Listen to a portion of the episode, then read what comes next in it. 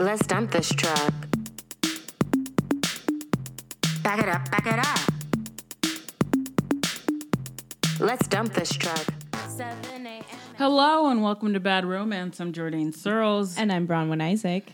And this week we are doing a very special film, 1997's Excess Baggage. Excess Baggage? Excess Baggage. Excess Baggage. Access Baggage. Access Baggage. Directed by Marco Brambilla or Brambio. You know, it's going to be a long one. Brambilla? I don't know. I don't actually. Those great questions. He's Italian? Yeah, he's Italian. So that's cool. He's Italian-born Canadian. Ooh. So we love that for him.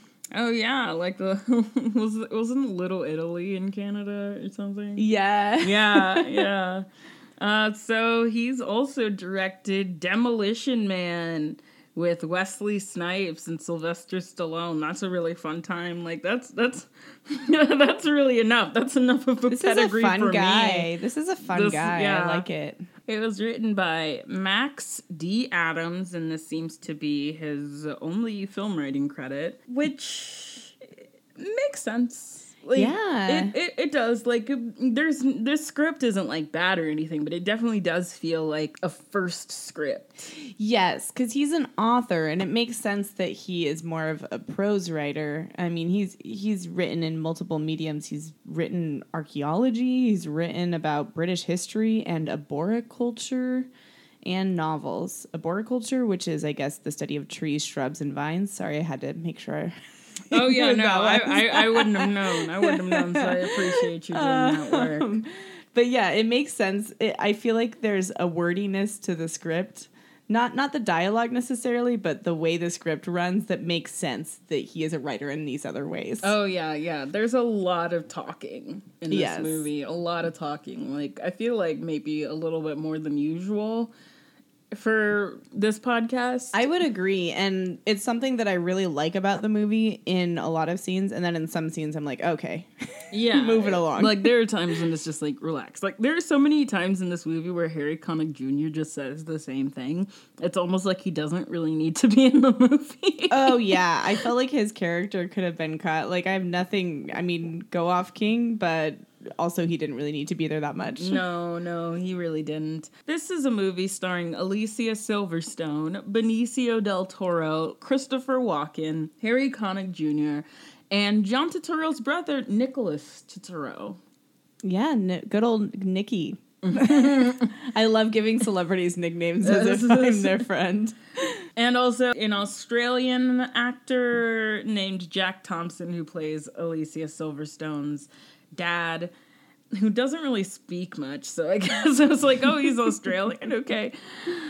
So this is a movie that I have seen many times. This is a movie that was on cable so much growing up. I mean, really, any Alicia Silverstone movie made in the 90s was on cable a lot growing up, but this one was always like, it's 3 a.m. on Stars. I don't know. I can't sleep. I'm going to watch Excess Baggage again. So when this was suggested, when it was requested, it was just so funny because I was just like, oh, man. This again. My childhood again. Here we are. We return. Man, Alicia, welcome to the podcast. I'm pretty sure this is the first time we're talking about her. She's finally here. Shout out to Andrea Saldana for requesting this. This was actually my first time seeing this movie. So you were returning to a classic that you saw on cable, and I was meeting a classic. I mean, I knew about the existence of this movie, but I had not actually convened with this movie myself until today, this morning. Yes, yeah. I mean, and Alicia Silverstone and Benicio Del Toro, like, these are mostly actors that really don't need any kind of introduction, I think. Oh yeah, no, I don't think they need any introduction. Everybody knows. I mean, I guess the weirdest member of the cast, like, just in terms of like, why is he here? It is Benicio, because this doesn't really seem, this isn't really the kind of movie that he does. He's never really made a movie like this again. Like, this was somebody saw him and thought, he can be this leading man. He can be a romantic leading man, but in a very unconventional way. I kind of feel like this was specifically written so that it could include Alicia Silverstone and Benicio Del Toro in the same movie. And not only in the same movie, but interacting this long. I feel like the script was almost a dare. Like, how do we write something genre-wise where Alicia Silverstone and Benicio Del Toro are both playing roles that they can really pull off, which I do think they both pull off their roles really well in this, and we'll get into that. And they can have chemistry. And so that was how this plot was formed. That is my theory. This film was the first produced by Alicia. So she is a producer on this film. She wanted to make this film a lot, which is fascinating. Honestly, that kind of makes sense to me because I feel like her character, again, it's a character that she pulls off really well, and it's definitely within her range, but it's pushing her range a little. It's pushing against some of the roles she's had in the past, and I think it makes a lot of sense. She would have wanted to make this, and she would have thrown money at it. And she cast Benicio herself. Oh, wow. She really liked him in The Usual Suspects. And also they dated for a little bit afterwards. Okay, yeah. So that explains a lot. This is cool because, like, I don't know, like, could you imagine, like, now this coming out, the age gap discourse? He's 9 years older than her. But the thing is that she was a legal adult, a 20-year-old woman, and she wanted to be in a movie with Benicio Del Toro, who I assume, based on math, was 29 at the time. This is what she wanted. She got exactly what she wanted, and she was in control of the production. So we can't make a criticism. This is what she wanted to do.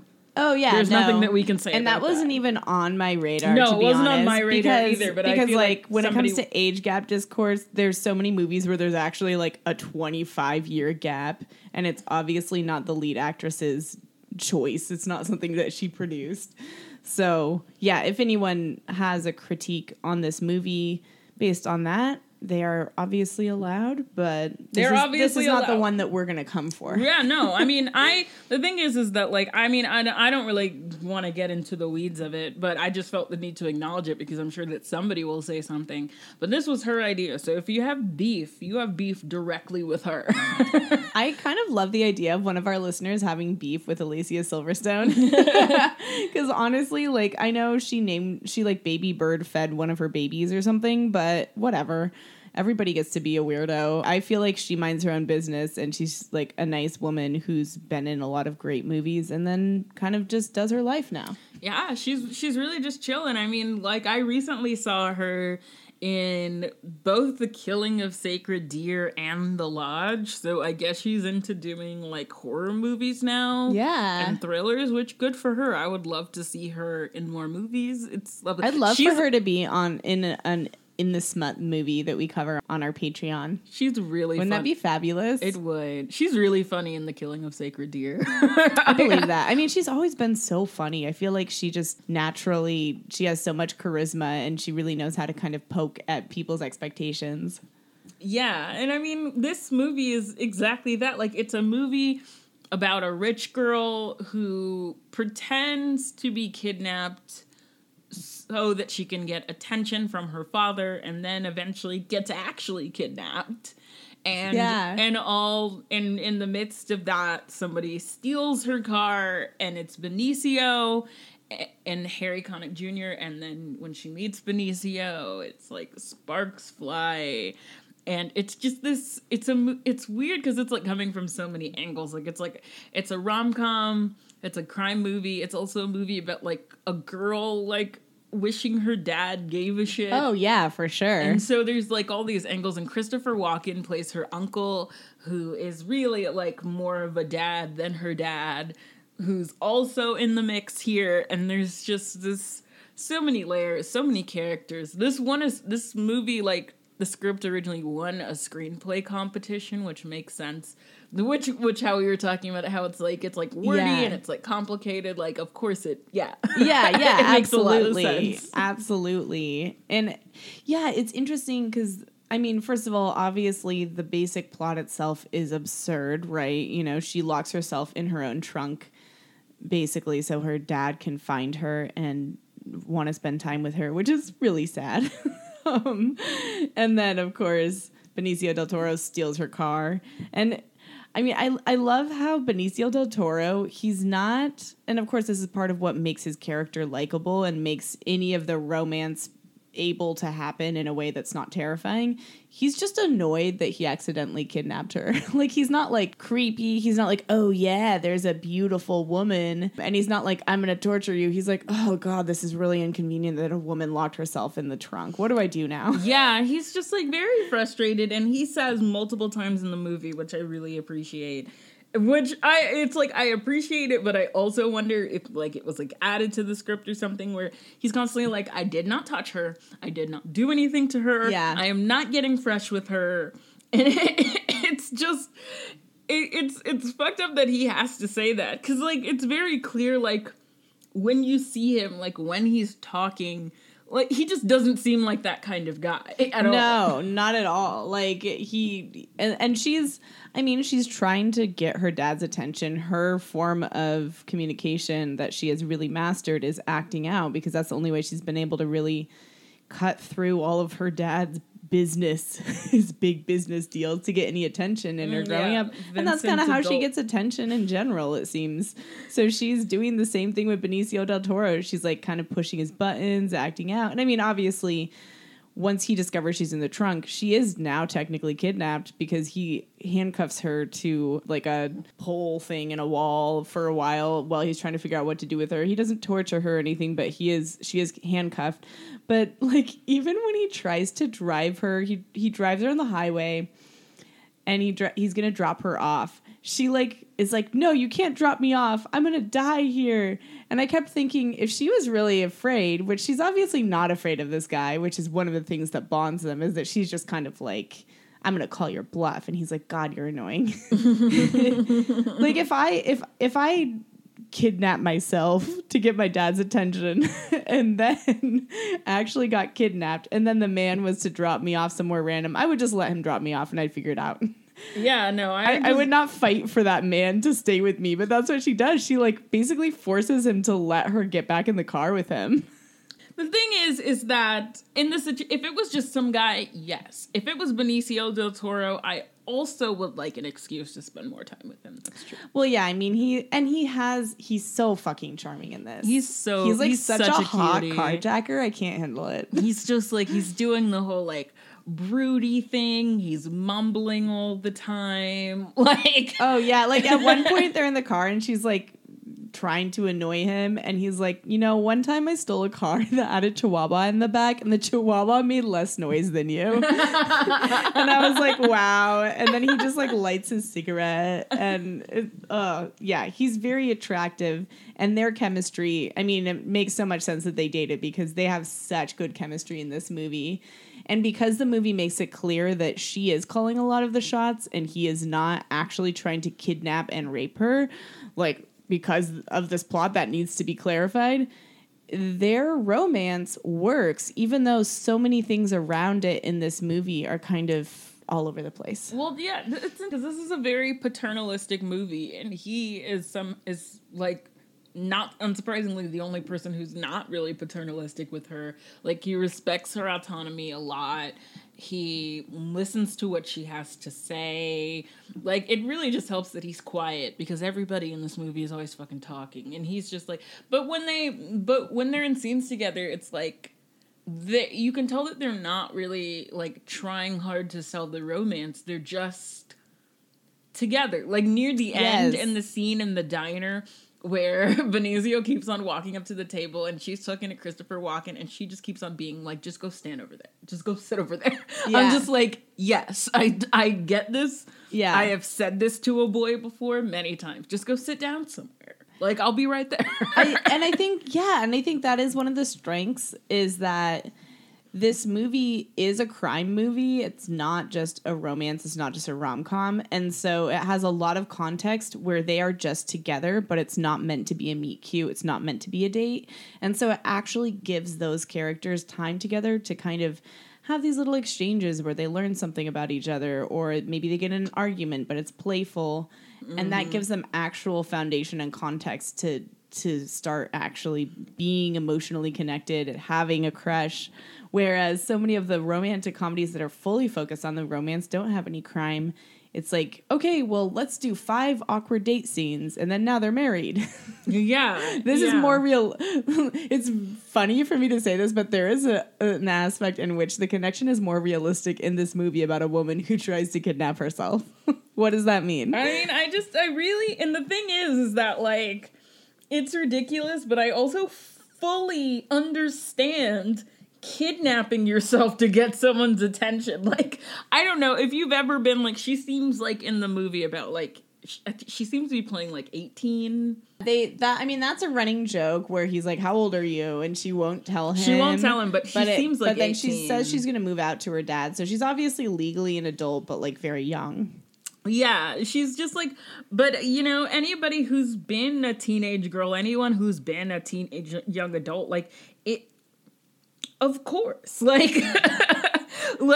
of course, like, it's silly, but it's really not. And especially when you do meet her dad, you totally understand why she's doing all this, because he is impenetrable, this man. Well, this man does not give a shit. I mean, the thing with her dad is, even when she's actually kidnapped, he doesn't care. Like, he does not care. He's just like, how much money is the ransom? He's annoyed, and he's just like, I already paid $1 million. Like, what else do you want? He's talking to Christopher Walken, the uncle who works for him, and Christopher Walken's like, we should make sure she's safe.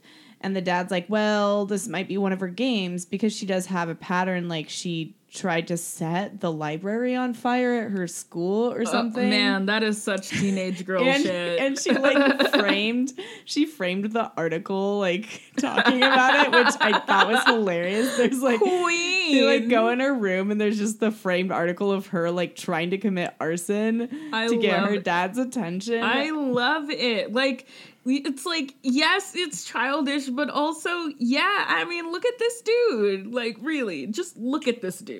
You know, we watch so many of these movies, and rarely do I feel like I relate to this. I relate to her. I relate to that. Like, because, like, I usually don't. Like, that's why stuff like Bridget Jones is such like a departure when we talk about it, because it's like, yeah, Bridget Jones is actually really relatable. And so many of these movies are, like, trying to be relatable. Like, it's like, this is a relatable girl, and it's relatable because she, like, trips or something. Like, it's relatable because blah, blah, blah. And it's like, but this, it's like, with this, it's relatable because she is relatable. Like, she just seems like... Like, a lot of the movies have really kind of, quote, normal settings, but the characters don't feel like real people.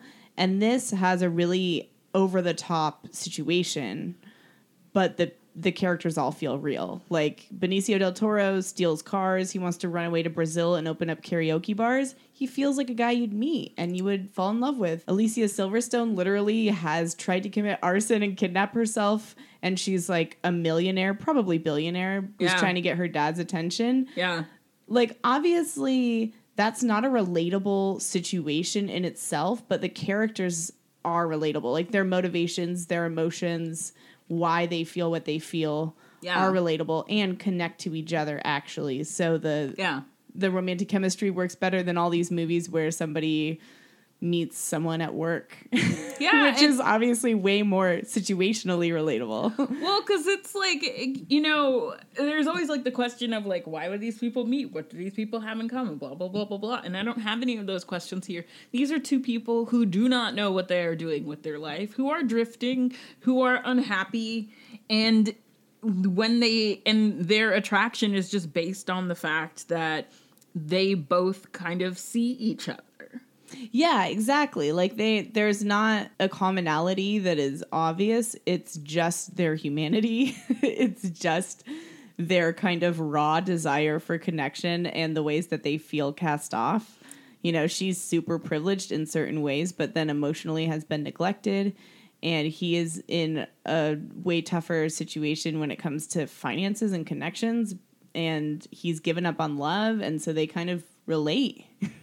Even though there's I'm sure if they went through their childhood memories, they wouldn't have a whole lot in common on paper. They can relate to how they got where they are. And I mean, people keep on telling Benicio, because it becomes clear that he's like falling for her. And it becomes clear that he's falling for her, not because he's like doing, like, not like he's like he's doing too much stuff. He just wants to make sure that she's okay. And everybody seems so weirded out that that's like, everyone's so surprised that he wants her to be okay. It's like, she is a person, like. Well, and that's the interesting thing is the movie, like, they kiss at one point, but there's no sex, and a running theme is him having boundaries with her, and I really like that, especially because there is ambiguity with the age of her specifically. Mm-hmm. But part of the whole thing is that the other guys, the kidnappers, and honestly, even her dad and uncle are kind of like, well, the only reason this guy would care is because he wants to have sex with her. No, but obviously he's not going to connect with her. And so there's this weird thing where he's just like, no, I actually like her. And everyone's like, okay, weird. It's like, why would you actually like her? It's like, why would you like her as a person? Like, what did she do to make herself unlikable? Like, it's like, okay, yeah, she had herself kidnapped, but like, that is nothing. Jordan, are you listening to yourself? But that's not. Listen, but like that's... You just said, what did she do to make herself unlikable? She faked her own kidnapping. I don't think that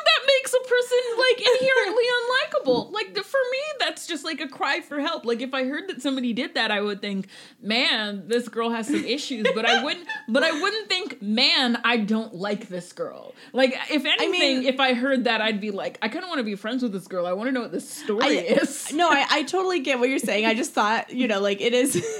Like there is the side that I think should be noted, especially with the attempted arson. Like these do affect other people. It's not just her and her dad facing off. That's true. Like there's a shit ton of people whose jobs are now being put at risk. Yes. Because they have to deal with her tantrums. So yes. Like I do understand why someone wouldn't like her. Yes. Personally. I do like her character, but I do think. I mean, like, I think, like, to claim that she's not unlikable at all. Listen. She, like, gets, like, she literally almost lit a school on fire. I mean, someone on the podcast has to be this way. Where I'm just like, where sometimes I just have to be the Jessica Walter. Good for her. No, I mean, I'm glad. I'm just like, she had her reason. No, I mean, I just love the sentence of, yeah, she faked her own kidnapping. That just took me out. I just loved it so much. I just know this is just who I am as a person. I love it. I mean, get to know me. I'll fake if I fake my own kidnapping. You like, you'll know. Listen, you'll have heard this episode. I'll be searching. I'll text you. I'll be like, if you still have your phone, what's up?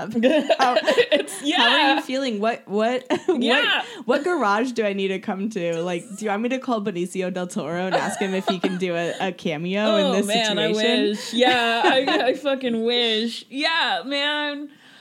No, but listen. I agree with you though. Like the way they talk about her, like she's just like a monster. And like she's very charming, she's very playful, and her motivations are super obvious. It's not like she's not one of those characters in movies where she's like a rich kid who's just like an asshole who has loving parents and everything and is like bullying people. She's mad at her dad, who's, by the way, a man who launders money. Like, this is a man who is in the Panama Papers. This is, like, fully a man who has, like, 8 shell companies. So she's also, like, trying to expose her dad. So I'm with you there. Like, the fact that her dad's just like, ugh. I'm like, I don't know. She's obviously smart because she knows how to get your attention. Like, yeah, she that's the thing. Like, she's smart. I mean, my main thing with her, like, if... Like, let's say I'm meeting her and I'm like, I'm like nearly 10 years older than her. I turned 30 this year and I come to her and I'm just like, so you seem very smart, but you're using it in a really bad way. Could we maybe figure out a way for you to use your intelligence, like, in a way that will make your life actively better? No, absolutely. Yeah, because she's obviously very creative. She's consistently creative. She also has follow through. I mean, it takes follow through to kidnap yourself. It truly, truly does. Like, so... I'm just over here standing here, but you have to also have to understand that the first time that I watched this movie, I was like 8 or something. Like, I was like, you know what? So, no, I mean, and that does, like, that contextualizes everything different, of course, because you're used to this plot. You know, like, this plot isn't new. Like, you're not, like, I'm 31 and I just saw it for the first time, so of course I'm going to, like... be like, oh, wow. Yeah, no. Like, I like these characters, but yeah, that's a pretty intense thing to do. I'm over here just like... You're like, yeah, of course she kidnapped herself next. I'm just like, I know, I'm just over here just like, she had her reasons.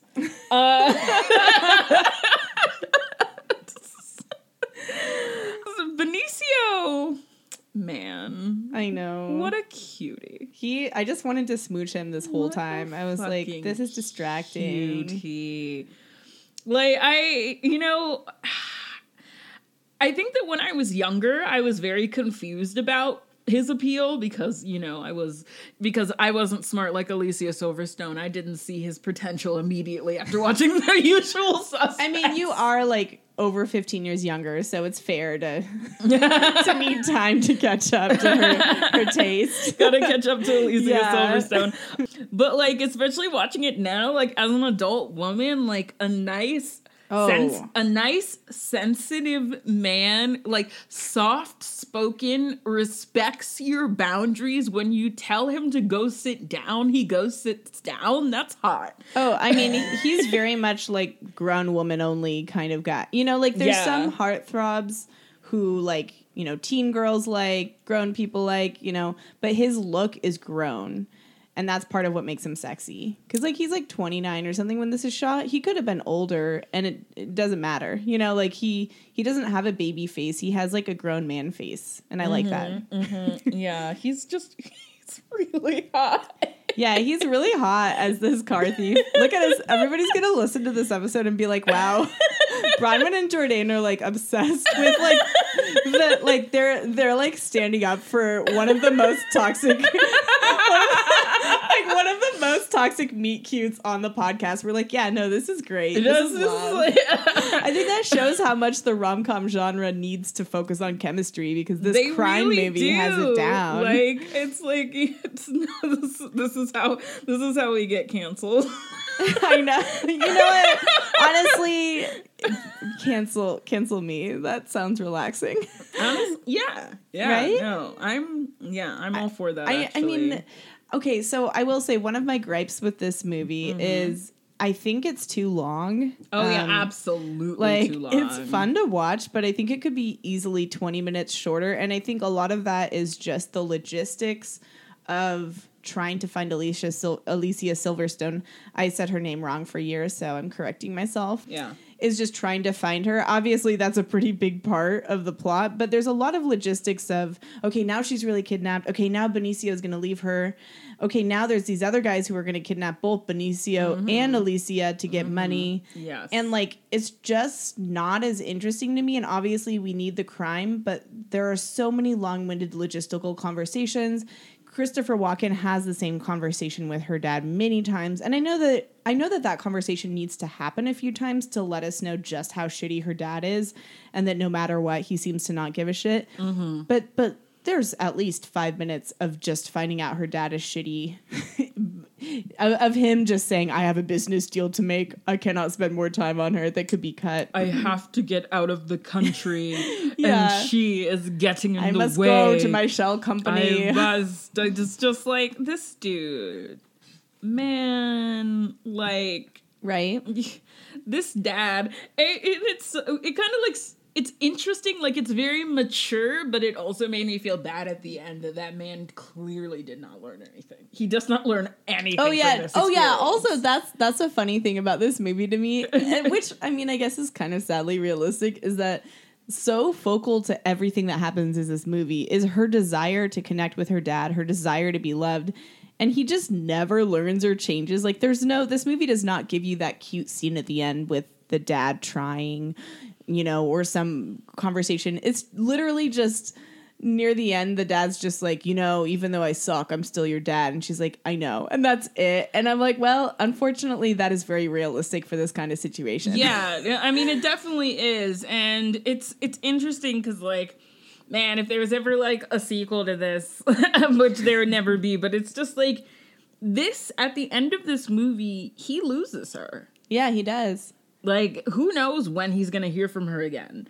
And he's losing her to some guy that she just met. She's losing her to the guy that stole her car. And it's like, just like the guy that stole her car loves her more than her dad. Imagine. And he says this in the movie and he can't believe it. Like, he's not even, like, happy to say it. No. He's just like Benicio talks to her dad in one scene and is like, how do I love your daughter more than you? And I mean, Christopher Walken is constantly calling out the dad, but he's also working for him. So he's in that weird position where he's like taking his money and kind of not fully calling him out in the way he could. Yeah, exactly. Yeah, it's such an interesting thing that, like, I mean, and it's very realistic that it is that she just, like, she was like, I'm not going to be here when you come back. And it's just like, she's not. She's really not. She's, I mean, this was her last shebang. She's going to go to Brazil with Benicio. And they're going to open karaoke bars, which honestly, I did love that. I did. I thought that was such a nice, like, pure thing. Like, he could say, like, a casino or something, but he's like, no, I would like to, you know, make sure that Brazilians get to do their karaoke. And I'm just like, yeah. Because he said, he was like, yeah, I heard that there's not really any karaoke bars, so I can bring that. And I was like, okay, cute. Also, I would believe that his character would love karaoke. He's totally a man that you would see in the back of the room who, you know, kind of have a smoking jacket on and seem shy. And then he'd go up and sing a love song and he'd be like, you'd be completely melting. Yeah. And I mean, I would say one of the scenes where their connection really is made clear as not platonic is when they're talking about her dad. And Alicia is pretty honest with Benicio about her and her relationship. And Benicio's like, you know, you need to be able to affirm yourself. And not in a corny way that's undermining her feelings, but he's like, you know, you are awesome, and let's figure out how to get you past this block with your dad. He's, like, therapizing her in a way that's actually helpful. Like, he gives her a pep talk about how she's great and how her dad, you know, it sucks, but ultimately she's going to keep hitting a wall with her dad. And then she hears about his Brazil dream. And I felt like it was... This kind of conversation is not a new thing. It's in a lot of movies, you know, the vulnerable moment, but it's done so well in this one.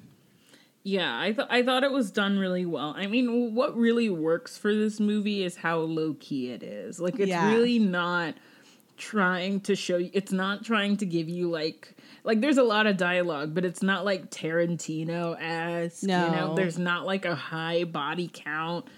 It's just very low key. And, you know, I can tell that it's low key because Alicia wanted it that way. Yeah, absolutely. Actually, like, my main critique of this movie is that, like, I just want more time with them just, like, hanging out together and less of the other people. Yeah, absolutely. I think there could have been even just more car scenes with them. Oh, yeah, man. Oh, my God. And how I just love in the end, like, the fact that they, like, that they just, like, decide to get into a trunk together and, like, make out. Oh, yeah.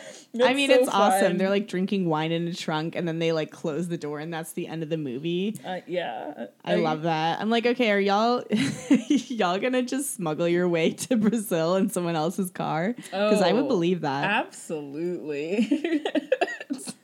They're, I don't know, man. Like, they're so cute. It's so cute. This is just one of those movies where it's like, and you can hear it because, like, the music that you hear in it, and the music in this movie was actually really formative for me because I wasn't, like, I got into Red House Painters, which sucks now because there's a guy in Red House Painters, I think maybe the lead, who was outed as an abuser recently, and so I can't listen to that song anymore. But when I was growing up, like, hearing that Red House Painters song all mixed up was like It was like big for me. And that was also the first time I heard Dave Matthews Crash Into Me, which, I mean, it's more associated with Lady Bird now, which is fine. Like Lady Bird is probably a better movie. The Crash Into Me scene in Lady Bird where they're both crying in the car, like, that's incredible. But this movie was actually my introduction to Dave Matthews. I did not know who he was before this movie.